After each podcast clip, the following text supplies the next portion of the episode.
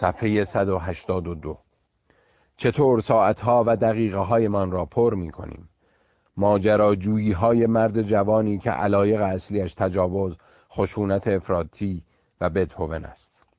این عبارتی است که در تبلیغات فیلم بحث برانگیز پرتغال کوکی ساخته استنلی کوبریک به کار می رفت. در این فیلم شخصیت اصلی تخیلی جوان آن یعنی الکس دلارج با خونسردی آزاردهندهی به اعمال خشونت آمیز شوکه کننده دست می‌زند. در یکی از معروف ترین صحنه های فیلم دلارج در حالی که با صدای بلند ترانه فیلم آواز در باران را می‌خواند به زنی تجاوز می‌کند. تقریبا بلافاصله بعد از اکران فیلم گزارش های از اتفاقات تقلید شده از این ماجرا منتشر شد. در یک مورد گروهی از مردان در حالی که آواز مشابهی میخواندند به دختر 17 ساله‌ای تجاوز کردند. در بسیاری از کشورهای اروپایی جلوی اکران فیلم گرفته شد و چند تا از تکان ترین صحنه‌های آن از نسخه‌ای که در امریکا به نمایش درآمد حذف شدند. در حقیقت مثالهای زیادی از افراد واقعی وجود دارد که به تقلید از هنر پرداختند.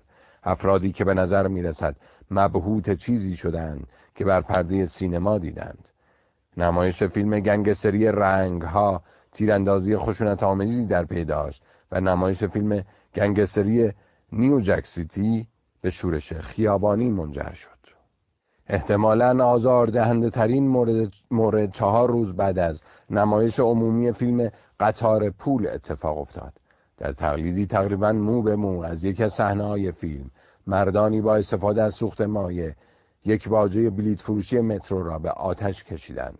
تنها تفاوت میان این دو آتش افروزی تخیلی و واقعی آن بود که در فیلم مسئول باجه فرار کرد اما در دنیای واقعی مسئول باجه در آتش سوخت.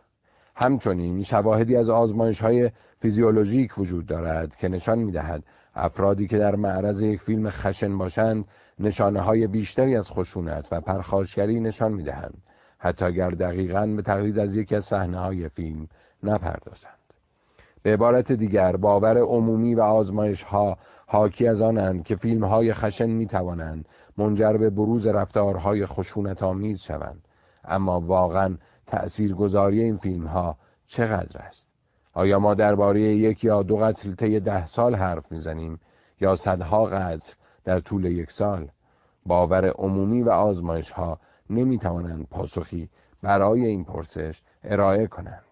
برای بررسی اینکه آیا کلان داده می تواند به این پرسش پاسخ دهد دو اقتصاددان به نامهای گوردوندال و استفانو دلاوینیا سه مجموعه کلان داده از سالهای 1995 تا 2004 را با یکدیگر ادغام کردند. این مجموعه داده ها شامل داده های جرائم ساعتی FBI اعداد جدول فروش سینماها و میزان خشونت موجود در فیلم ها بر اساس اندازگیری های سایت kidsinmind.com می باشد. اطلاعاتی که این محققان از آن استفاده می کردن بسیار کامل بود و هم شامل تک تک فیلم ها می شد و هم تمامی جرائمی که در هر ساعت در هر شهر ایالات متحده رخ داده بودند معلوم شد دسترسی به چنین اطلاعاتی کامل فوقالعاده مهم است نکته کلیدی در, در این مطالعه و این واقعیت هست که محبوب ترین فیلم در بعضی آخر هفته ها فیلمی خشن بوده مانند هانیبال. یا طلوع مردگان.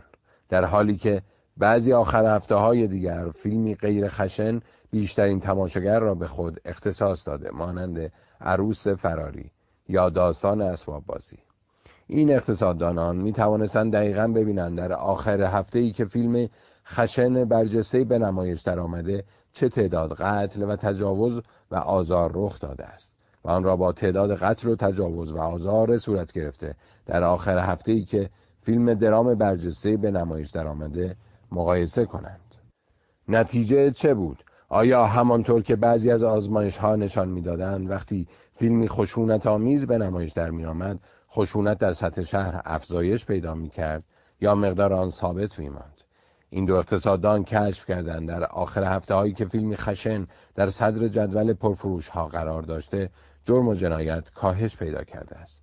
درست متوجه شدید. در آخر هفته ای با فیلم خشن پرطرفدار وقتی که میلیون ها امریکایی در معرض تصاویری از کشت و کشتار مردانی به دست مردان دیگر قرار گرفته بودند آمار جرم و جنایت کاهش مشهودی پیدا کرده بود. وقتی به نتایج این چنین عجیب و غیر منتظره می رسید اولین فکری که به ذهنتان می رسد آن است که یک جای کار اشتباه کردید. هر یک از نویسندگان مقاله دوباره و با احتیاط کدگذاری ها را مرور کردند. هیچ اشتباهی در کار نبود. دومین احتمالی که می دهید آن است که متغیرهای دیگری وجود دارند که این نتایج را توضیح می دهند بنابراین عامل زمان را بررسی کردند که آیا تأثیری بر نتایج داشته است یا خیر. زمان هیچ تأثیری نگذاشته بود. آنها با این فرض که شاید وضعیت جوی باعث شکلگیری این رابطه شده باشد اطلاعات آب و هوا را هم جمع آوری کردند. این متغیر نیز بی تاثیر بود. دال می‌گوید ما تمام فرضیاتی که داشتیم رو در واقع هر کاری که کرده بودیم دوباره چک کردیم اما هیچ اشتباهی پیدا نکردیم.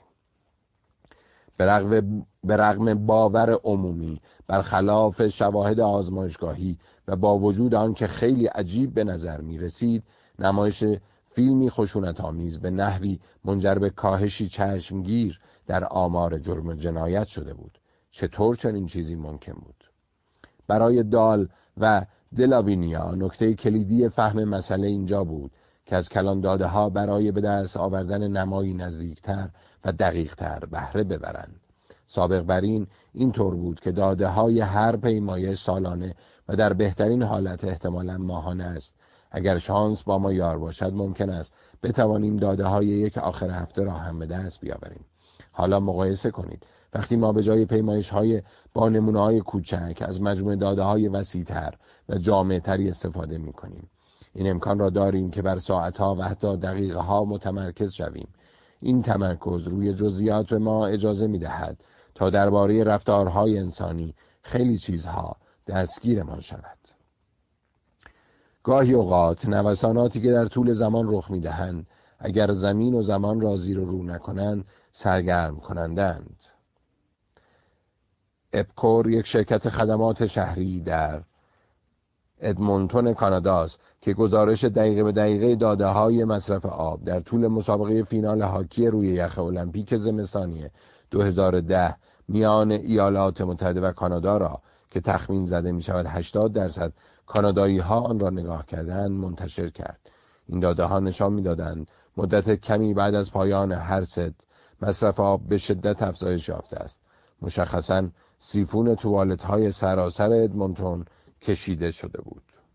جستجوهای گوگل می توانند به دقایق هم تجزیه شوند و در طی این فرایند الگوهای جالبی را نمایان کنند. مثلا جستجو برای بازی های فیلتر نشده در طول هفته از ساعت هشت صبح اوج می‌گیرد و تا ساعت سه بعد از ظهر در اوج باقی میماند من شکی ندارم که این جستجوها عکس عملی در مقابل تلاش مدارس است که می‌گذارند دانش آموزان از تلفن همراه استفاده کنند اما در محوطه مدرسه دسترسی به بازی های موبایل را محدود می کنند. نرخ جستجو برای آب و هوا، نیایش و اخبار پیش از ساعت پنج و نیم صبح به اوج خود می رسد. این یعنی بیشتر مردم زودتر از من از خواب بیدار می شود. نرخ جستجو برای خودکشی در ساعت دوازده و سی و شیش نیمه شب به اوج خود رسیده و در ساعت نه صبح در پایین ترین میزان خود است.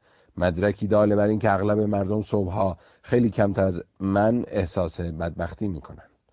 داده ها نشان می دهند ساعت دو تا چهار بامداد زمان اوجگیری پرسش های بنیادی است. معنای خداگاهی چیست؟ آیا اراده آزاد وجود دارد؟ آیا در سیارات دیگر حیات هست؟ ممکن است محبوبیت این سوالات در نیمه های شب تا حدی نتیجه استفاده از ماریجوانا باشد. میزان جستجو برای روش پیچیدن علف بین ساعت یک تا دو بامداد به اوج خود می‌رسد. دال و دلاوینیا می توانستند با استفاده از مجموع داده عظیمشان بررسی کنند ببینند. در طول آخر هفته هایی که فیلم های خشن پرطرفدار اکران می شوند آمار جرم و جنایت ساعت به ساعت چه تغییری می کند آنها دیدند وقتی فیلم های خشن پرطرفدار به نمایش در می آیند در مقایسه با آخر هفته های دیگر میزان جرایم از همان ساعت اولیه بعد از ظهر رو به کاهش می‌گذارد. به عبارت دیگر جرم و جنایت وقتی تماشاگران تازه وارد سالن سینما می شدند کاهش پیدا می کرد. یعنی حتی قبل از اینکه صحنه های خشن فیلم شروع شوند. می توانید حدس بزنید چرا؟ اول فکر کنید احتمالا چه کسی دلش می‌خواهد به تماشای یک فیلم خشن برود. پاسخ منطقی مردان جوان و مشخصا مردان جوان پرخاشگر است. بعد به این فکر کنید که جرائم بیشتر در کجا صورت می‌گیرند. کم پیش میآید در سالن سینما جرم و جنایتی رخ داد البته استثناءاتی هم هست که معروفترین آن برمیگردد. به تیراندازی سال 2012 در سینمایی در کلرادو اما عموما اینطور است که مردان بدون اسلحه می‌روند فیلم ببینند و در سکوت سر جایشان می نشینند. به مردان جوان پرخاشگر شانس تماشای فیلم هانیبال را بدهید. خواهید دید که با رغبت به سینما خواهند رفت. برای مردان جوان پرخاشجو گزینه عروس فراری را هم مطرح کنید. آنها پیشنهادتان را رد می کنند و در عوض به بار کلاب یا سالن بیلیارد می روند فضاهایی که در آنها جرائم خشن بیشتری رخ می دهد. با این حساب می توانیم بگوییم فیلم های خشونت آمیز در واقع افراد بالقوه خشن را از خیابان ها دور نگه می دارد.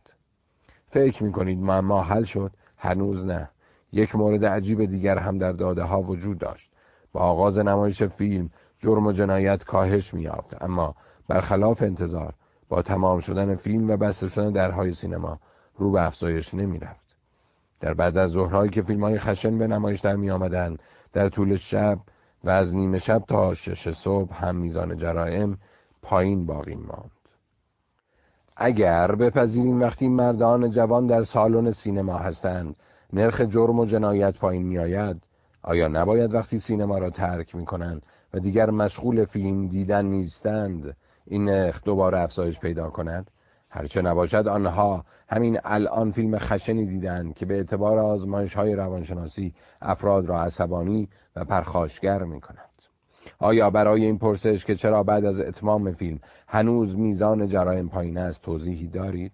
نویسندگان مقاله که متخصص جرم شناسی بودند بعد از تحمل زیاد پیرامون این مسئله فکری به ذهنشان رسید آنها می‌دانستند الکل در ارتکاب جرم عامل مهمی است نویسندگان مقاله آنقدر سینما رفته بودند که بدانند تقریبا هیچ سالن نمایشی در ایالات متحده مشروب سرو نمی کند.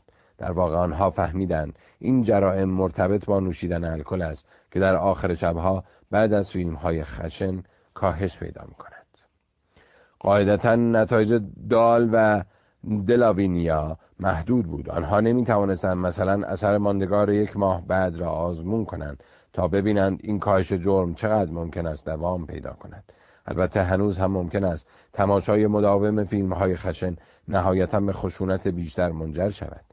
این حال مطالعه دال و دلاوینیا تصویر دقیقتری از پیامد آنی فیلم های خشن ترسیم می کنند شاید واقعا فیلم های خشن بر بعضی افراد تاثیر می‌گذارند و آنها را عصبانی و پرخاشگر می کنند با وجود این آیا می دانید آنچه بی تردید مردم را به سمت رفتارهای خشونت آمیز سوق می دهد چیز؟ معاشرت با مردان بالقوه خشن دیگر و نوشیدن الکل.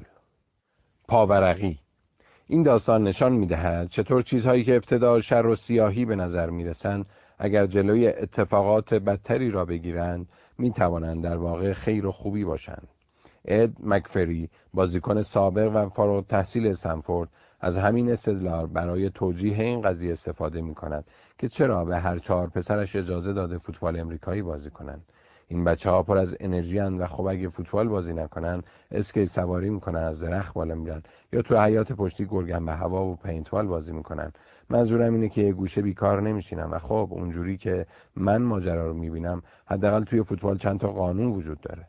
بچه هم تا حالا چند بار به خاطر افتادن از بالکن تصادف با دو چرخه اسکیت بازی یا افتادن از درخت سر از اورژانس در آوردن منظورم اینه هر بلایی فکرشو بکنی سر خودشون آوردن. آره خب. فوتبال امریکایی ورزش خشن و پربرخوردیه. اما از طرفی پسرای منم خیلی شیطونن. اینجوری حداقل مثل سنجاب از کوه و تپه بالا پایین نمیپرن و کارهای دیوانوار نمی‌کنن. پس فکر کنم باید گفت این ورزش یه جور پرخاشگری سازماندهی شده است. صحبت های مکفری که در مصاحبه با برنامه رادیویی هرد با کالین کوهرد عنوان شده استدلالی بود که برای اولین بار میشنیدم. بعد از خواندن مقاله دال و دلاوینیا استدلال مکفیری را جدیتر گرفتم. مزیت یک مجموعه داده عظیم از دنیای واقعی در مقایسه با داده های آزمایشگاهی آن است که می توانند چون این آثاری را هم نشانمان دهند.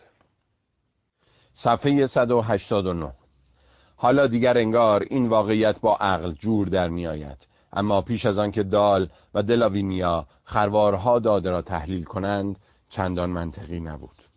نکته مهم دیگری که با متمرکز شدن روی موضوع روشن می شود آن است که جهان ماهیتی پیچیده دارد اعمالی که امروز انجام می دهیم ممکن است در آینده آثار و طبعاتی داشته باشند که بیشترشان غیر عمدی هند. ایده ها منتشر می شوند و گسترش پیدا می کنند گاهی به کندی و گاهی تصاعدی مثل ویروس. مردم در برابر مشوقها و محرکها واکنشهای گاهی نامعمول نشان می‌دهند.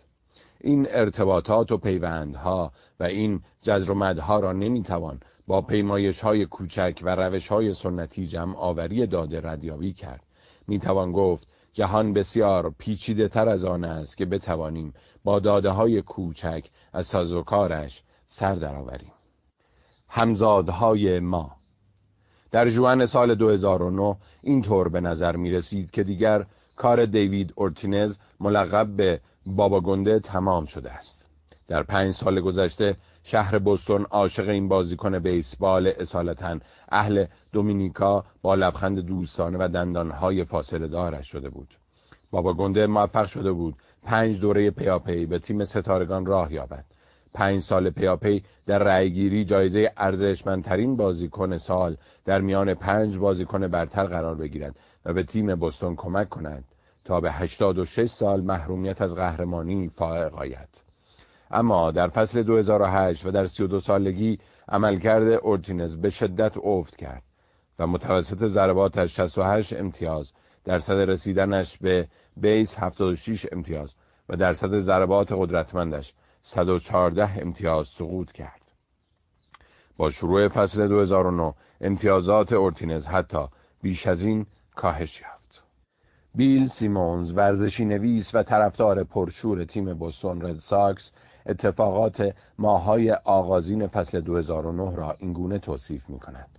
معلوم است دیوید اورتینز دیگر مانند سابق در بیسبال فوق‌العاده نیست.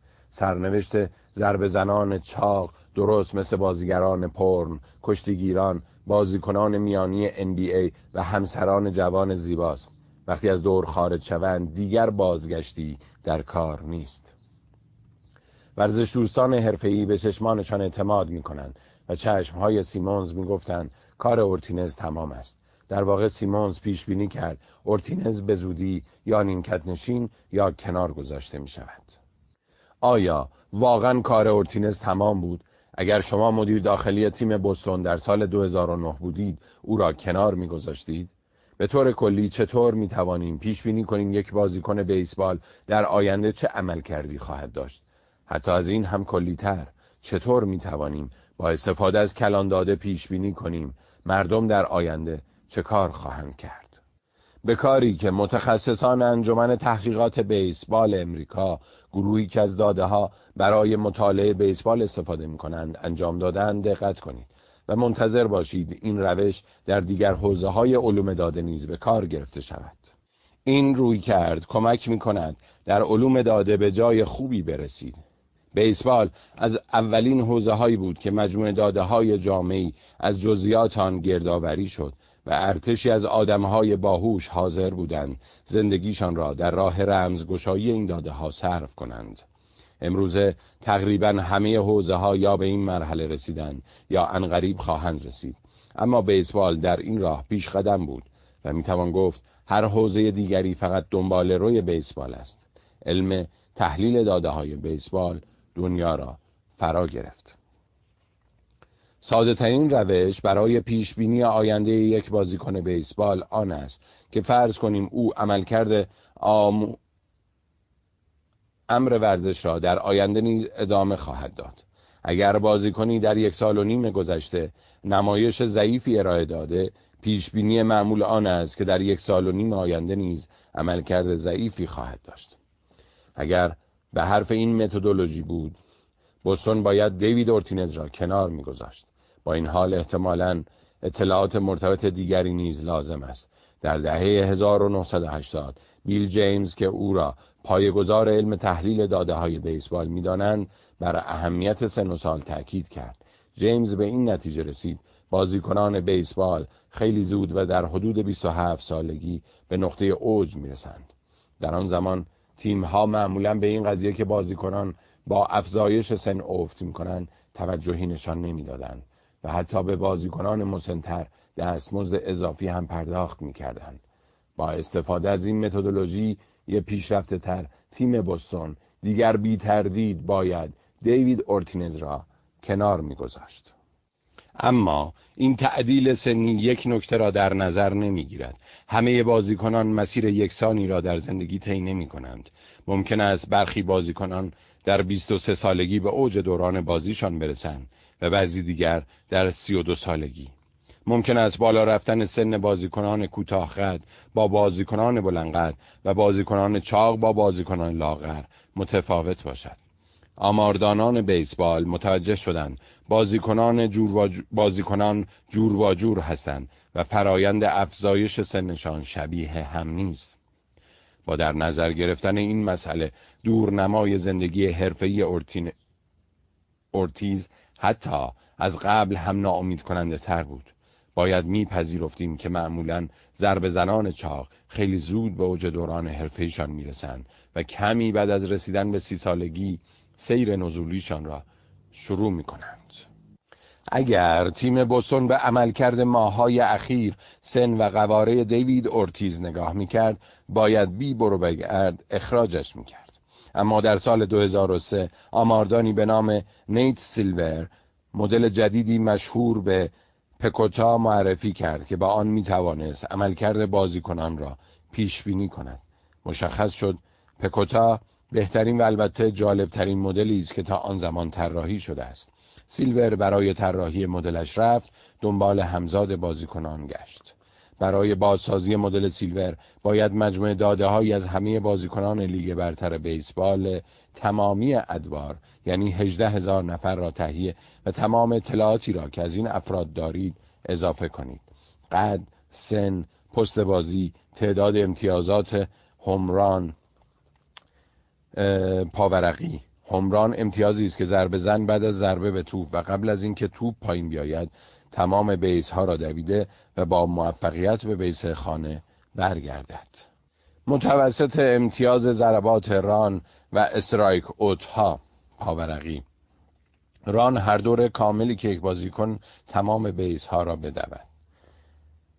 استریک اوت وقتی ضربه زن سه ضربه اشتباه می‌زند و اوت می شود در تک تک سالهای حرفه هر بازیکن حالا دنبال 20 بازیکنی بگردید که دقیقا تا آن لحظه از دوران حرفه‌ای اورتیز بیشترین شباهت را به او داشتند.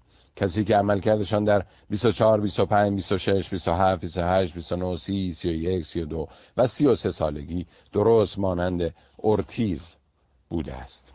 به عبارت دیگر همزادهای او را پیدا کنید. حالا می توانید ببینید دوران حرفه‌ای همزادهای اورتیز چگونه پیشرفته است. جستجوی همزاده ها هم یک جور تمرکز روی داده ها و فراهم آوردن نمایی نزدیک از موضوع است. در این روش بر روی زیر مجموعی کوچک از افرادی متمرکز می شویم که بیشترین شباهت را به شخص مورد نظر دارند. هرچه تعداد داده هایی که در اختیار داریم بیشتر باشد با زوم بیشتر اطلاعات واضحتر می شود به نظر می رسید همزادهای اورتیز پیشبینی کاملا متفاوتی از آینده ورزشی او ارائه می دهند.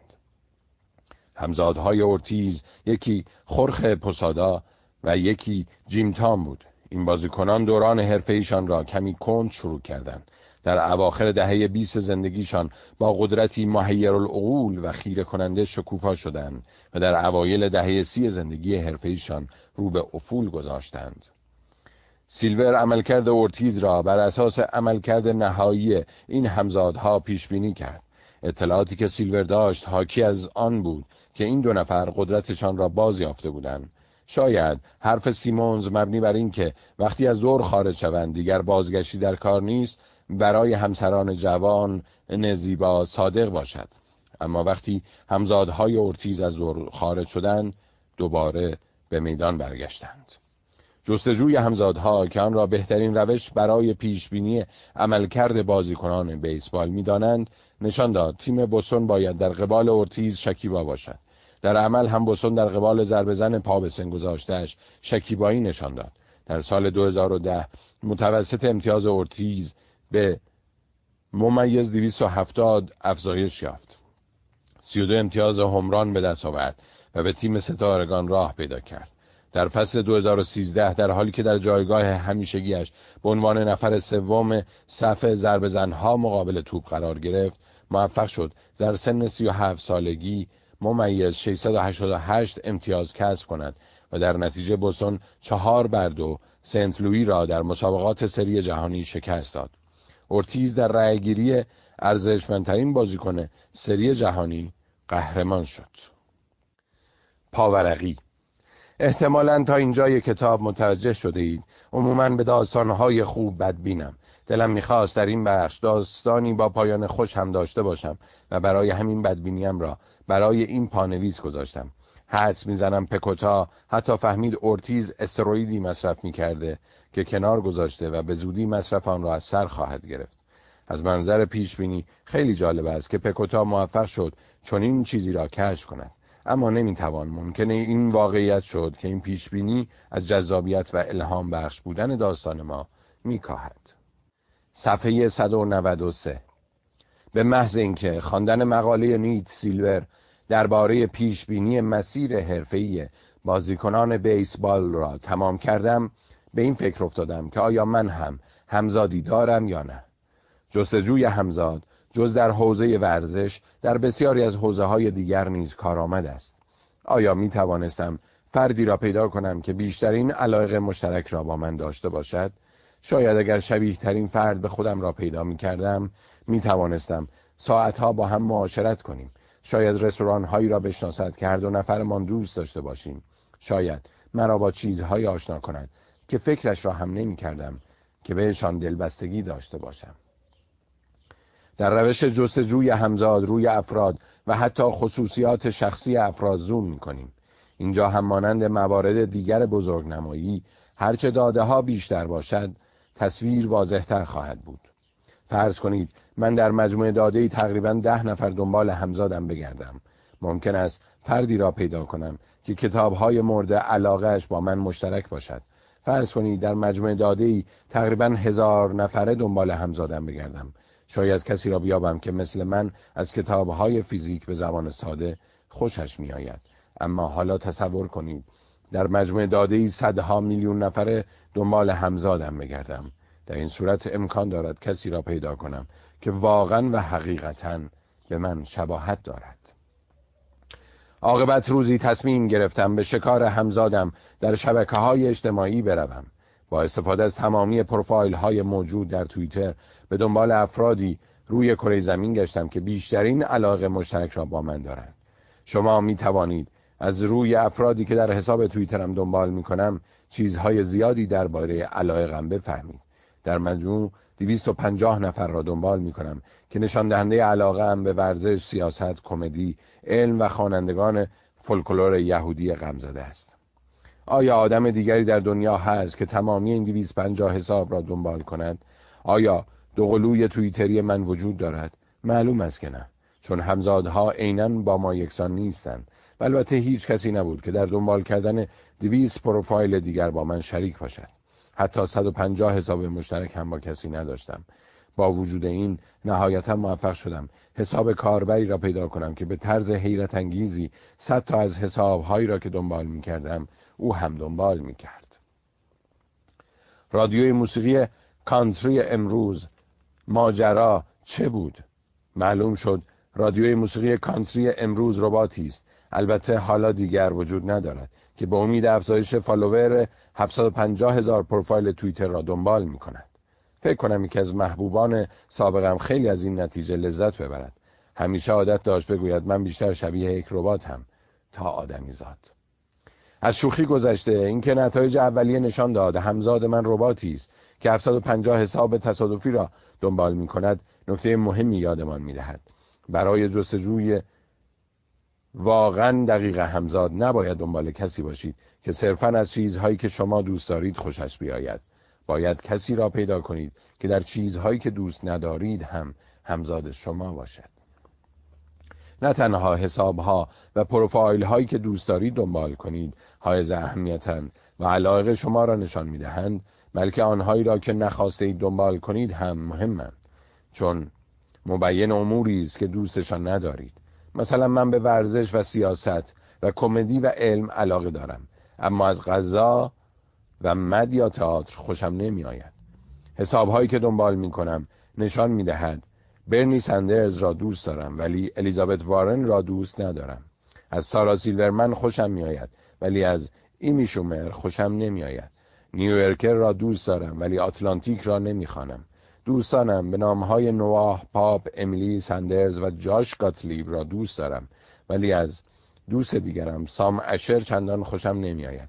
ببخشید سام ولی توییترت خیلی بیمایه و خواب آوره از میان تمام دیویس میلیون کاربر عضو توییتر شبیه ترین پروفایل به من کدام است معلوم شد همزادم دیلان متیوز نویسنده وبسایت خبری وکس است این نتیجه برای هدف اصلیم که بهبود مصرف رسانه‌ای باشد کمی ناامید کننده بود چرا که همین حالا هم متیوز را در توییتر و فیسبوک دنبال می کردم و مطالبش در وکس را با وسواس می خواندم. برای همین فهمیدن اینکه متیوز همزادم است تغییر چندانی در زندگیم ایجاد نمی کرد. با این حال هنوز هم شناختن فردی که در دنیا بیشترین شباهت را به شما دارد می تواند جالب باشد. مخصوصا اگر بفهمید همزادتان کسی است که او را ستایش می کنید. شاید وقتی نوشتن این کتاب تمام شد و از کنج عزلتم بیرون آمدم بتوانم با متیوز کمی وقت بگذرانیم و درباره نوشته های جیمز سرویکی بحث کنیم جستجوی همزاد اورتیز برای هواداران بیسبال و جستجوی همزاد من حداقل برای خودم سرگرم کننده بود اما این جستجوها چه چیزهای دیگری را برملا می کنند فقط به عنوان نمونه بسیاری از بزرگترین کمپانی های اینترنتی برای ارتقای چشمگیر خدمات و تجربه مشتریانشان از جستجوی همزاد بهره می‌گیرند. وبسایت آمازون از چیزی شبیه جستجوی همزاد برای پیشنهاد کتاب هایی که ممکن است دوست داشته باشید استفاده می کند. آنها نگاه می کنند افراد مشابه شما چه کتاب های انتخاب کرده اند و بر مبنای آن پیشنهاداتشان را ارائه می کنند. پاندورا پاورقی رادیو اینترنتی و سامانه آنلاین پخش موسیقی پاندورا هم همین کار را در انتخاب آهنگ هایی می کند که ممکن است بخواهید گوش دهید این همان روشی است که نتفلیکس برای شناسایی فیلم هایی که ممکن است دوست داشته باشید به کار می گیرد. این روش آنقدر اثرگذار است که وقتی کرگ لیندن مهندس آمازون برای اولین بار جستجوی همزاد را برای پیش بینی ترجیحات کتابخانان معرفی کرد. بهبود عملکرد پیشنهادهای وبسایت آنقدر ارتقا یافت که جف بزوس مؤسس آمازون جلوی لیندن به زانو افتاد و فریاد زد من لیاقت تو را ندارم. نکته جالب در این جستجوی همزاد با توجه به قدرتش این نیست که در دنیای امروز چقدر معمول و رایج است بلکه این است که چرا اینقدر به ندرت از آن استفاده می شود حوزه های وسیع از زندگی هست که می توانند با استفاده از امکان شخصی سازی فوقلاده بهتر و کارآمدتر شوند. مثلا حوزه سلامت را در نظر بگیرید. آیزاک کوهان متخصص کامپیوتر و محقق پزشکی در هاروارد تلاش می کند این قاعده را در حوزه پزشکی نیز به کار ببرد. او در پی آن است که تمام اطلاعات سلامت افراد را جمع آوری و طبقه بندی کند تا پزشکان بتوانند در عوض استفاده از روی کردی واحد در قبال همه بیمارانی با علائم مشابه را پیدا کنند. سپس به این وسیله می توانند تشخیص ها و درمان های شخصی شده تر و متمرکزتری داشته باشند. این کار به نظر کوهان تعمیم طبیبی این است به حوزه پزشکی است و نه حتی یک کار خدشکن و رادیکال. کوهان می‌گوید تشخیص پزشکی چیست؟ تشخیص پزشکی در واقع می‌گوید شما با جمعیتی که بیشتر مطالعه شده اند ویژگی های مشترکی دارید. اگر خدای ناخواسته تشخیص بدهم دیابت دارید در واقع دارم می‌گویم بر اساس آنچه از بررسی علائم هزاران بیمار دیابتی دیگر آموختم فهمیدم شما به دیابت مبتلا هستید.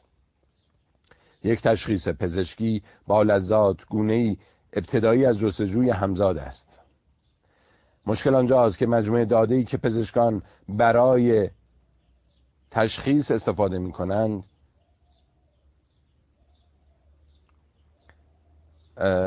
از اول پاراگراف دوباره خونده میشه. کلمه اشتباه خوانده شد. یک تشخیص پزشکی به ذات گونه ابتدایی از جستجوی همزاد است. مشکل آنجاست که مجموعه داده که پزشکان برای تشخیص استفاده می کنند بسیار کوچک است. تشخیص پزشکی بر اساس تجربیات پزشک از جمعیت بیمارانی است که تا این لحظه درمان کرده است. این تجربیات احتمالاً با مقالات آکادمیک درباره جمعیت‌های کوچک دیگر که دیگر محققان پزشکی با آنها مواجه شدن کامل شده است. با این حال همانطور که دیدیم برای اینکه نتیجه جستجوی همزاد واقعا خوب از کار در بیاید باید تعداد موارد خیلی خیلی زیاد باشد. پزشکی از جمله حوزه است که کلان داده می تواند در آن بسیار سودمند باشد. پس چه مانعی بر سر راه است؟ چرا در این حوزه از کلان داده استفاده فراگیر نمی شود؟ مشکل در جمع آوری داده است. بیشتر گزارش های پزشکی هنوز روی کاغذ و زیر خروارها پرونده دیگر مدفون شدند گزارش هایی هم که کامپیوتری شدند عموما در فرمت های قدیمی قفل شدند که هیچ نرم افزاری قادر به خواندنشان نیست و بلا استفاده هستند. همانطور که کوهان اشاره می کند داده های موجود درباره بیسبال عموما بهتر از داده های پزشکی هند. اما اندازه گیری های ساده هم می توانند کمک شایان توجهی کنند. کوهان مرتبا درباره میوه های شاخه های دم دست حرف می‌زنند مثلا معتقد است صرف ساختن یک مجموعه داده کامل از نمودار قد و وزن کودکان و هر کسالتی که ممکن است داشته باشند می‌تواند در طب اطفال انقلابی برپا کند. پس از آن می‌توان مسیر رشد هر کودک را با مسیر رشد تمام کودکان دیگر مقایسه کرد. رایانه می‌تواند کودکانی که سیر رشد مشابهی را طی کردند پیدا کند و هر الگوی مسئله داری را بیرون بکشد. این برنامه می تواند خیلی زود اختلال رشد قده کودک را تشخیص دهد که در موارد خاصی ممکن است ناشی از دو عامل احتمالی باشد تیروید کمکار یا تومور مغزی. در هر دو مورد تشخیص زود هنگام می تواند نعمتی الهی باشد. کوهان می‌گوید اینها موارد نادری هستند اتفاقاتی که فقط در یک نفر از هر ده هزار نفر رخ می دهد تعداد کثیری از بچه ها عمدتا سالمن فکر می کنم ما می توانیم خیلی زود دست کم یک سال زودتر این گونه بیماری ها را تشخیص دهیم. شکی ندارم که می توانیم جیمز هیوود کارآفرینی است که برای حل مشکلات موجود در راه پیوند دادن داده های پزشکی روی کرده دیگری انتخاب کرده و وبسایت patientslikeme.com را پایگذاری کرد که کاربران می توانند اطلاعات پزشکیشان را در آن گزارش کنند. وضعیت جسمی درمانها و عوارض جانبی هر درمان. او تا همین جای کار هم موفق بوده است و توانسته نمودار مسیرهای متفاوتی را که بیماری ها ممکن است طی کنند ترسیم کند و بفهمد چطور می توانیم این نمودارها را با فهم معمولمان از بیماری ها مقایسه کنیم. هیوود می‌خواهد کاربرهای بیشتری جذب کند و اینطوری وضعیتها و بیماریهای بیشتری را بتواند ثبت کند تا مردم بتوانند همزاد سلامتیشان را راحتتر پیدا کنند. هیوود امیدوار از شما بتوانید افرادی هم سن هم جنسیت و با پیشینی مشترک پیدا کنید که علائم بیماریشان مشابه شماست و ببینید چه درمانی در آنها کمک کرده است. در حقیقت این کاری که هیوود می کند گونه کاملا متفاوتی از علم طب است. داستانهایی از داده ها برای من از بسیاری جهات کار زوم کردن روی داده ها ارزشمندتر از نتایج خاص فلان مطالعه خاص است. زیرا این کار شیوه جدیدی است برای نگریستن به حیات بشری و حرف زدن از آن. گاهی وقتها وقتی مردم می‌فهمند من متخصص داده و نویسنده هستم بعضی از واقعیات یا نتایج بعضی از پیمایش ها را با من در میان می‌گذارند. بیشتر اوقات این داده ها برایم خسته کننده خشک و خالی و ملال آورند چون هیچ داستانی برای تعریف کردن ندارند. از آن طرف هم دوستانم خواستند مجابم کنند همراهشان رمان و زندگی نامه بخوانم اما به اینها هم کمترین علاقه ای ندارم. همیشه از خودم می‌پرسم آیا این اتفاق در موقعیت دیگری هم رخ می‌داد؟ اصل جهان شمولتر کدام اصل جهان شمولتر کدام است؟ داستانهایی که می‌خوانند در چشمم جزی نگرند و نمایشگر هیچ امر عمومی نیستند. دوست داشتم در این کتاب طرح نوینی در بیاندازم. مطالب این کتاب بر اساس داده ها و اعداد و بسیار روشنگر و تأثیر گذارند در این حال آنقدر غنیند که می توانید مردم پشت آنها را تصور کنید. وقتی بر روی دقیقه به دقیقه مصرف آب شهر ادمونتون زوم می کنم مردم را می بینم که در پایان هر ست از روی مبلشان بلند می شوند تا به توالت بروند. وقتی روی مردمی دقیق می شوم که از فیلادلفیا به میامی نقل مکان کردند و به تقلب در اظهارنامه مالیاتیشان دست زدند. انگار می توانیم به عینه ببینیم که چطور در مجتمع های مسکونیشان با همسایه ها حرف می‌زنند و کم کم از کلک های مالیاتی سر در میآورند وقتی روی هواداران بیسبال گروه های سنی مختلف تمرکز می کنیم کودکی خودم و برادرم و میلیون ها مرد بالغ دیگر را می بینم که هنوز هم در اندوه شکست های تیمی که در هشت سالگی قلبشان را رو بوده است به پهنای صورت اشک می ریزند. این خطر را میپذیرم که ممکن است حرفم خودستایانه به چشم بیاید اما فکر می کنم اقتصاددانان و متخصصین دادهی که با مطالعاتشان در این کتاب آورده شده نه فقط ابزاری جدید که ژانر نوینی را پدید آوردند در این فصل و بخش اعظم این کتاب دلم می‌خواسته داده های کثیر و پرمایه‌ای را ارائه بدهم که به ما اجازه می‌دهند بدون محدود شدن به آدمهای خاص محدود اطرافمان. بتوانیم نمایی دقیق و عینی از واقعیت به دست بیاوریم و داستانهای پیچیده و پرکشش جذاب تعریف کنیم. صفحه 199 فصل ششم. کل جهان یک آزمایشگاه است. روز 27 فوریه سال 2000 آفتاب مثل هر روز عادی دیگری در محوطه ماونتین ویوی گوگل بالا آمد. خورشید می درخشید. چرخ سواران رکاب می‌زدند ماساژورها ماساژ می‌دادند و کارمندان با آبهای مزدار شده با تکه های میوه آب بدنشان را تأمین می‌کردند در این روز معمولی ایده ای در ذهن چند نفر از مهندسان گوگل جرقه زد. این ایده قفل رمزی را میگشود که امروزه موتور محرک بخش عظیمی از اینترنت است. این مهندسان راهش را پیدا کرده بودند که چطور می توانند شما را وادار کنند روی لینک سایت یا صفحه‌ای کلیک کنید. دوباره به آن سر بزنید و دقایقی در آن سایت بمانید. اما پیش از توضیح کار مهندسان گوگل باید اندکی درباره تفاوت میان همبستگی و علیت صحبت کنیم. که در حوزه تحلیل داده مسئله بسیار مهمی است و تا اینجای کتاب آنچنان که باید و شاید به آن نپرداخته ایم. رسانه ها همیشه خدا خیلی عظیمی از مطالعات مبتنی بر همبستگی منتشر می کنند. مثلا می‌گویند افرادی که مقدار کنترل شده الکل می نوشند عموما وضعیت سلامت بهتری دارند. این گزاره صرفا یک جور رابطه همبستگی است. آیا این حرف این معنی است که نوشیدن مقدار کنترل شده الکل به ارتقای سلامت آدمی می انجامد؟ یعنی یک رابطه علی برقرار است؟ احتمالا خیر. شاید این سلامتی باشد که مصرف مقدار کنترل شده الکل را ممکن می کند. دانشمندان علوم اجتماعی این قضیه را علیت معکوس می نامند. شاید هم عامل مستقلی وجود دارد که علت هر دو متغیر نوشیدن مقدار کنترل شده الکل و سلامتی است.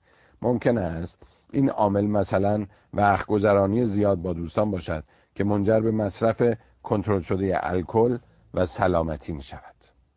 دانشمندان علوم اجتماعی به این قضیه می‌گویند سوگیری متغیر حذف شده با این حساب چطور می توانیم در پژوهش هایمان یک رابطه علی صحیح برقرار کنیم استاندارد طلایی در این مورد چیزی نیست جز آزمایش تصادفی کنترل شده. در این شیوه آزمایش شما مردم را به حکم تصادف به دو دسته تقسیم می کنید از دسته ای که گروه آزمایش هستند می‌خواهید چیزی بخورند یا فعالیت خاصی انجام دهند. اما دسته دیگر یا همان گروه کنترل کاری نمی کنند. سپس پاسخهای هر گروه را بررسی می کنید تفاوت موجود در نتایج حاصل شده از دو گروه نشان دهنده اثر علی آن متغیر است. مثلا برای آزمون اینکه آیا نوشیدن کنترل شده الکل علت سلامتی است یا خیر می توانید چند نفر را تصادفی انتخاب کنید تا یک سال تمام هر روز لیوانی شراب بنوشند و گروه دیگری را باز هم تصادفی انتخاب کنید که یک سال آزگار هیچ نوشیدنی الکلی ننوشند. سپس گزارش وضعیت سلامتی هر دو گروه را با هم مقایسه کنید. از آنجا که افراد هر گروه تصادفی انتخاب شدهاند دلیلی ندارد تصور کنیم وضع سلامت یک گروه از ابتدا بهتر بوده یا مثلا مراودت اجتماعی بیشتری داشته است. می توانید مطمئن باشید در چنین مطالعه اثر علی شراب بر وضعیت سلامت به دست آمده است. در تمام حوزه ها آزمایش های تصادفی کنترل شده موثق و معتبرترین شواهد محسوب می شوند لابد می دانید اگر قرص یا داروی خاصی آزمایش تصادفی کنترل شده را با موفقیت پشت سر بگذارند می توانند توضیح عمومی شوند. ولی اگر نتوانند هیچگاه آنها را در قفسه داروخانه ها نخواهید دید. آزمایش های تصادفی در علوم اجتماعی نیز مدام به کار گرفته می شوند استردوفلو اقتصاددان فرانسوی دانشگاه MIT رهبری کمپینی را بر عهده دارد که هدفش استفاده موثر از آزمایش های تصادفی در اقتصاد توسعه است. رشته‌ای که تلاش می کند بهترین راه ها را برای کمک به فقیرترین مردم جهان پیدا کند. دوفلور و همکارانش در پژوهشی شیوه های ارتقاء آموزش در مناطق روستایی هند را بررسی کردند. جایی که حدود نیمی از دانش آموزان مقطع راهنمایی از خواندن حتی یک جمله کامل و درست عاجزند از جمله دلایل بالقوه مشکلات دانش آموزان غیبت مدام معلم هاست که در کلاس حاضر نمی شوند. گاهی پیش می آید که در برخی از مدارس مناطق روستایی هند بیش از چهل درصد معلم ها قایمند. دوفلو آزمونی را اجرا کرد. او و همکارانش مدارس را به تصادف به دو دسته تقسیم کردند. در یک دسته گروه آزمایش معلم ها علاوه بر حقوق پایه به ازای هر روز حضور در کلاس پول کمی پنجاه روپیه معادل حدوداً یک ممیز 15 دلار نیز دریافت می‌کردند و در گروه دیگر یعنی کنترل هیچ پول اضافی برای سرکار آمدن پرداخت نمی‌شد. نتایج این آزمون خیره کننده بود. غیبت معلمانی که پول بیشتری می‌گرفتند نصف شد. عملکرد دانش آموزان در امتحانات نیز عمدتا بهبود پیدا کرد و پیشرفت دختران جوان چشم گیرتر بود. این آزمایش تصادفی نشان داد در مدارسی که معلمهای آن برای حضور در کلاس پول دریافت می‌کردند احتمال اینکه دانش آموزان دختر توانایی خواندن متن پیدا کرده باشند هفت نقطه درصد بیشتر است به نشته مقاله در نیویورکر وقتی بیل گیتس از محتوای این مطالعه اطلاع پیدا کرد آنقدر تحت تاثیر قرار گرفت که به دوفلو گفت باید روی پروژه سرمایه گذاری کنیم. الفبای آزمون. الف ب. تا اینجا معلوم شد آزمایش های تصادفی برای اثبات علیت آنقدر استاندارد و جا افتاده‌اند که مورد استفادهشان به علوم اجتماعی نیز کشیده شده است. با این مقدمه که گفتیم برمیگردیم به ساختمان شرکت گوگل در 27 فوریه سال 2000 در آن تاریخ خاص گوگل به چه راهکاری دست یافت که انقلابی در اینترنت بپا کرد؟ آن روز چند مهندس تصمیم گرفتند روی سایت گوگل آزمایشی اجرا کنند و به همین منظور کاربران را به تصادف به گروه تقسیم کردند در صفحه نتایج گوگل برای گروه آزمایش 20 لینک به نمایش درآمد و به گروه کنترل مثل همیشه 10 لینک نشان داده شد. سپس مهندسان میزان رضایت هر گروه را بر اساس احتمال بازگشتشان به گوگل با هم مقایسه کردند. آیا می توان این آزمایش را یک انقلاب نامید؟ چندان هم انقلابی به نظر نمی رسد تا اینجا اشاره کردم که شرکت های دارویی و دانشمندان علوم اجتماعی از آزمایش های تصادفی بهره بردند. چطور کپی کردن کار آنها می تواند اینقدر اهمیت داشته باشد نکته کلیدی که خیلی زود توجه مهندسان گوگل را جلب کرد آن است که آزمایش در دنیای دیجیتال به نسبت آزمایش در دنیای آفلاین مزیت بسیار بزرگی دارد آزمایش های تصادفی آفلاین همانقدر که می توانند قانع کننده باشند نیازمند صرف هزینه های مالی و انسانی زیادی‌اند. برای پژوهشی که دوفلو انجام داد. باید با مدارس تماس گرفته می‌شد. سرمایه های لازم صورت می گرفت به بعضی معلمان پول اضافی پرداخت می‌شد و از تک تک دانش آموزان آزمون گرفته می‌شد.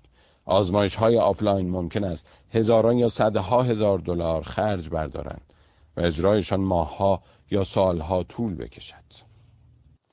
در دنیای دیجیتال اما آزمایش های تصادفی می توانند ارزان و سریع باشند. نیازی نیست گروهی را برای اجرا و شرکت در آزمایش قانع کنید و بهشان پولی بدهید. در عوض می توانید با نوشتن یک خط کد کامپیوتری افراد را تصادفاً در گروه های آزمایش و کنترل قرار دهید. نیازی نیست کاربران به سوالات پیمایش شما پاسخ دهند. در عوض می توانید حرکات ماوس و تعداد کلیک ها را اندازه گیری کنید. نیازی نیست پاسخ ها را یکی یکی کدگذاری و سپس تحلیل کنید. می توانید برنامه بنویسید تا این کار را خودکار انجام دهد. دیگر نیازی نیست با کسی تماس بگیرید. حتی لازم نیست به کاربران بگویید بخشی از یک آزمایشند این چهارمین قدرت کلان داده است. کلان داده آزمایش های تصادفی را که می توانند روابط علی واقعی را پیدا کنند بسیار آسانتر می کند این کار مادامی که آنلاین باشید در هر زمان و تقریبا در هر مکان امکان پذیر است. در عصر کلان داده تمام دنیا آزمایشگاه شماست. آزمایش های تصادفی کنترل شده. به سرعت در کل گوگل و سپس در سرتاسر سر سیلیکون ولی گسترش یافت و اسمش را گذاشتند. آزمون الف ب. فقط در سال 2011 مهندسان گوگل 7000 آزمون الف ب انجام دادند و هر روزه بر تعداد اینها افزوده می شود. اگر گوگل دنبال راهی باشد تا آدمهای بیشتری را به کلیک روی آگهی های سایتش ترغیب کند ممکن است در تبلیغات از دو طیف متفاوت رنگ آبی استفاده کند. طیفی برای گروه الف و طیف دیگر برای گروه ب. گوگل سپس می تواند میزان کلیک های دو گروه را مقایسه کند. قاعدتا سهولت انجام چنین آزمونی می تواند منجر به استفاده بی‌رویه از آن شود. بعضی از کارمندان احساس می کردن چون برگزاری این آزمون ها بسیار ساده و بیدردسر است گوگل دیگر از آن سوی بام افتاده است. در سال 2009 وقتی گوگل 41 طیف بسیار نزدیک آبی را در آزمون های الف امتحان کرد یکی از طراحان گرافیک که از این وضع خسته شده بود از کارش استعفا داد. اما موضع این طراح گرافیست در دفاع از هنر در برابر تحقیقات و سواسگونه بازار نتوانست جلوی گسترش روزافزون این روش را بگیرد. امروزه فیسبوک روزانه هزار آزمون الفه انجام می دهد. این یعنی در یک روز کاری تعداد آزمون های کنترل شده تصادفی که جمع کوچکی از مهندسان فیسبوک انجام می دهند بسیار بیشتر از کل تعداد چنین آزمون است که در صنعت داروسازی انجام می شود. استفاده از آزمون الفه بسیار فراگیر است و فقط به شرکت های تکنولوژی محدود نمی شود.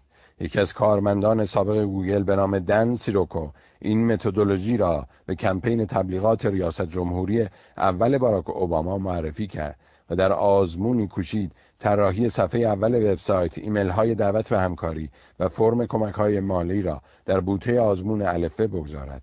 بعدتر سیروکر شرکت جدیدی به نام آپتیمایزلی بنیان گذاشت که به سازمان های مختلف کمک می‌کرد آزمون های سریع الفبه برگزار کنند. در سال 2012 اوباما و همچنین رقیبش میت رامنی برای بیشینه کردن تعداد اعضا جمعیت داوطلبان و حجم کمک های مالی به کمپین تبلیغاتیشان از آزمون های شرکت Optimizely بهره بردند. کمپانی های متنوع و متفاوتی همچون نتفلیکس، TaskRabbit و مجله نیویورک نیز از خدمات این شرکت استفاده می کنند. پاورقی تسکربیت بازار اینترنتی که رابط میان کسب و کارهای آزاد و تقاضای محلی برای خدماتی نظیر نظافت و غیره هستند. صفحه 203 برای پی بردن به ارزش آزمون الفبه می توان کمپین تبلیغاتی اوباما را مثال زد که چطور از این آزمون برای جذب افراد بیشتر استفاده کرد. طرح اولیه وبسایت اوباما حاوی تصویری از این کاندیدا با دکمه زیر آن بود که مردم را به عضویت در سایت دعوت می کرد. آیا این تصویر بهترین راه خوشامدگویی به کاربران اینترنت بود؟ تیم اوباما با کمک سیروکر این پرسش را به آزمون گذاشت و تلاش کرد بفهمد آیا ممکن است تصویر و دکمه متفاوت افراد بیشتری را به عضویت ترغیب کند یا خیر؟ آیا اگر در صفحه اول وبسایت تصویر جدیتری از اوباما به نمایش در می آمد افراد بیشتری کلیک می کردند؟ اگر روی دکمه زیر تصویر در عوض عضویت عبارت همین حالا به ما بپیوندید حک می شد افراد بیشتری کلیک می کردن. تیم اوباما ترکیب های مختلفی از تصویر و دکمه را به کاربران نشان داد. و تعداد کلیک ها را اندازه گرفت. آیا می توانید حدس بزنید کدام تصویر و کدام دکمه در این آزمون برنده شدند؟ تصویر برنده آن عکس خانوادگی اوباما و دکمه برنده هم عبارت اطلاعات بیشتر بود و البته با بکارگیری این ترکیب پیروزی بسیار بزرگی هم حاصل شد. به گفته تیم تبلیغاتی اوباما. استفاده از این ترکیب منجر به افزایش چهل درصدی در تعداد عضویت شد که حدود 60 میلیون دلار کمک مالی اضافی برای کمپین برمغان آورد. خوبی دیگر این آزمون ها که می‌توان ارزان و سریع انجامشان داد آن است که ما را از بند شهودمان میرهانند. شهودی که در فصل یک اشاره کردم. محدودیت های خودش را دارد. یکی از دلایل اصلی این که نتایج این آزمون های الف خارق العاده است و حیرت انگیزه است برمیگردد به اینکه مردم پیش بینی ناپذیرند شهود ما عمدتا در پیش بینی واکنش مردم ناموفق عمل می کند آیا حدس شهودی شما درباره بهینه ترین نسخه وبسایت اوباما درست از آب درآمد؟ در ادامه چند آزمون دیگر را مثال می‌زنم تا بتوانید شهودتان را با آنها بیازمایید. سایت خبری بوستون گلوب آزمون الف ب را برای تیترهای اولش اجرا کرد تا بفهمد کدام تیتر افراد بیشتری را ترغیب می کند. روی مطلبی کلیک کنند. شما هم سعی کنید از میان جفت های زیر تیتر برنده را حدس بزنید. توضیح جدول title در هر ردیف یک تیتر در جذب کلیک بسیار بهتر از دیگری بوده است. یک تیتر الف آیا پهباد استادباد می تواند نهنگ ها را نجات دهد؟ تیتر ب. آیا این پهباد می تواند نهنگ ها را نجات دهد؟ دو. تیتر الف. عجیب نیست که توپ های کمباد برترین عبارت جستجو باشد. در ماساچوست تیتر ب. این جستجوی برتر گوگل در ماساچوست واقعا خجالت آور است. سه. روی هم ریختن در دادگاه تجاوز مدرسه سنت پاول. تیتر ب در رسوایی جنسی مدرسه پیش دانشگاهی هیچ کس متهم شناخته نشد. چهار تیتر الف. زنی که از کارت های بیسبال نایاب پول کلانی به جیب زد. تیتر ب زنی که از کارت های بیسبال نایاب 179 هزار دلار به دست آورد. پنج کسری بودجه اجرایی سالانه پروژه های اداره حمل و نقل خلیج ماساچوست تا سال 2020 دو برابر می شود. تیتر ب آماده باشید کسی بودجه اداره حمل و نقل خلیج ماساچوست به زودی دو برابر می شود. شش تیتر الف ماساچوست چطور به شما در کسب حق دسترسی به وسایل پیشگی از بارداری کمک کرد؟ تیتر ب دانشگاه بوستون چطور به پایان دادن به جرائم علیه پاکدامنی کمک کرد؟ هفت تیتر الف وقتی اولین مترو در بوستون افتتاح شد. تیتر ب. کاریکاتورهایی از روی روزی که اولین مترو در بوستون افتتاح شد. هشت. قربانی و خانوادهش در دادگاه تجاوز در پیش دانشگاهی فرهنگ مسموم را مقصر دانستند. تیتر ب. قربانی و خانوادهش در دادگاه تجاوز در پیش دانشگاهی بیانیه منتشر کردند. نه. مردی که کلاه برادی را آزاد کنید بر سر داشت. تنها کسی بود که توانست دست مایلی سایروس را رو کند. هوادار تیم پتریوت مایلی سایروس را در لباس مبدل شناسایی کرد. موفق شدید تیتر برنده را حدس بزنید. در جدول زیر پاسخهای درست با حروف پررنگ نوشته شدند. در مورد یک تیتر الف. یعنی آیا پهباد استاتباد می تواند نهنگ ها را نجات دهد؟ در مورد دو. تیتر ب. این جستجوی برتر گوگل در ماساچوست واقعا خجالت آور است. مورد سه. تیتر ب. در رسوایی جنسی مدرسه پیش دانشگاهی هیچ کس متهم شناخته نشد. مورد چهار. تیتر الف. زنی که از کارت های بیسبال, بیسبال نایا پول کلانی به جیب زد. در مورد پنج. تیتر ب آماده باشید. کسری بودجه اداره حمل و نقل خلیج ماساچوست به زودی دو برابر می شود در مورد شش تیتر ب دانشگاه بوستون چطور به پایان دادن؟ به جرایم علیه پاکدامنی کمک کرد. در مورد هفت تیتر الف. وقتی اولین مترو در بوستون افتتاح شد. در مورد هشت تیتر ب قربانی و خانوادهش در دادگاه تجاوز در پیش دانشگاهی بیانیه منتشر کردند. و در مورد نه تیتر ب هوادار تیم پتریوت مایلی سایروس را در لباس مبدل شناسایی کرد احتمالا در نصف بیشتر موارد حدستان درست بوده مثلا شاید با خودتان فکر کردید که اگر شما باشید روی کدام لینک کلیک می‌کنید اما در چند مورد هم احتمالا اشتباه حد زده اید چرا اشتباه کرده اید؟ به چه نکته توجه نکردید؟ فاقط چه بینشی درباره رفتارهای انسانی هستید؟ از خطاهایتان چه درسی می توانید بگیرید؟ معمولا وقتی پیش های من غلط از آب در میآیند این سوالات را از خودمان می‌پرسیم.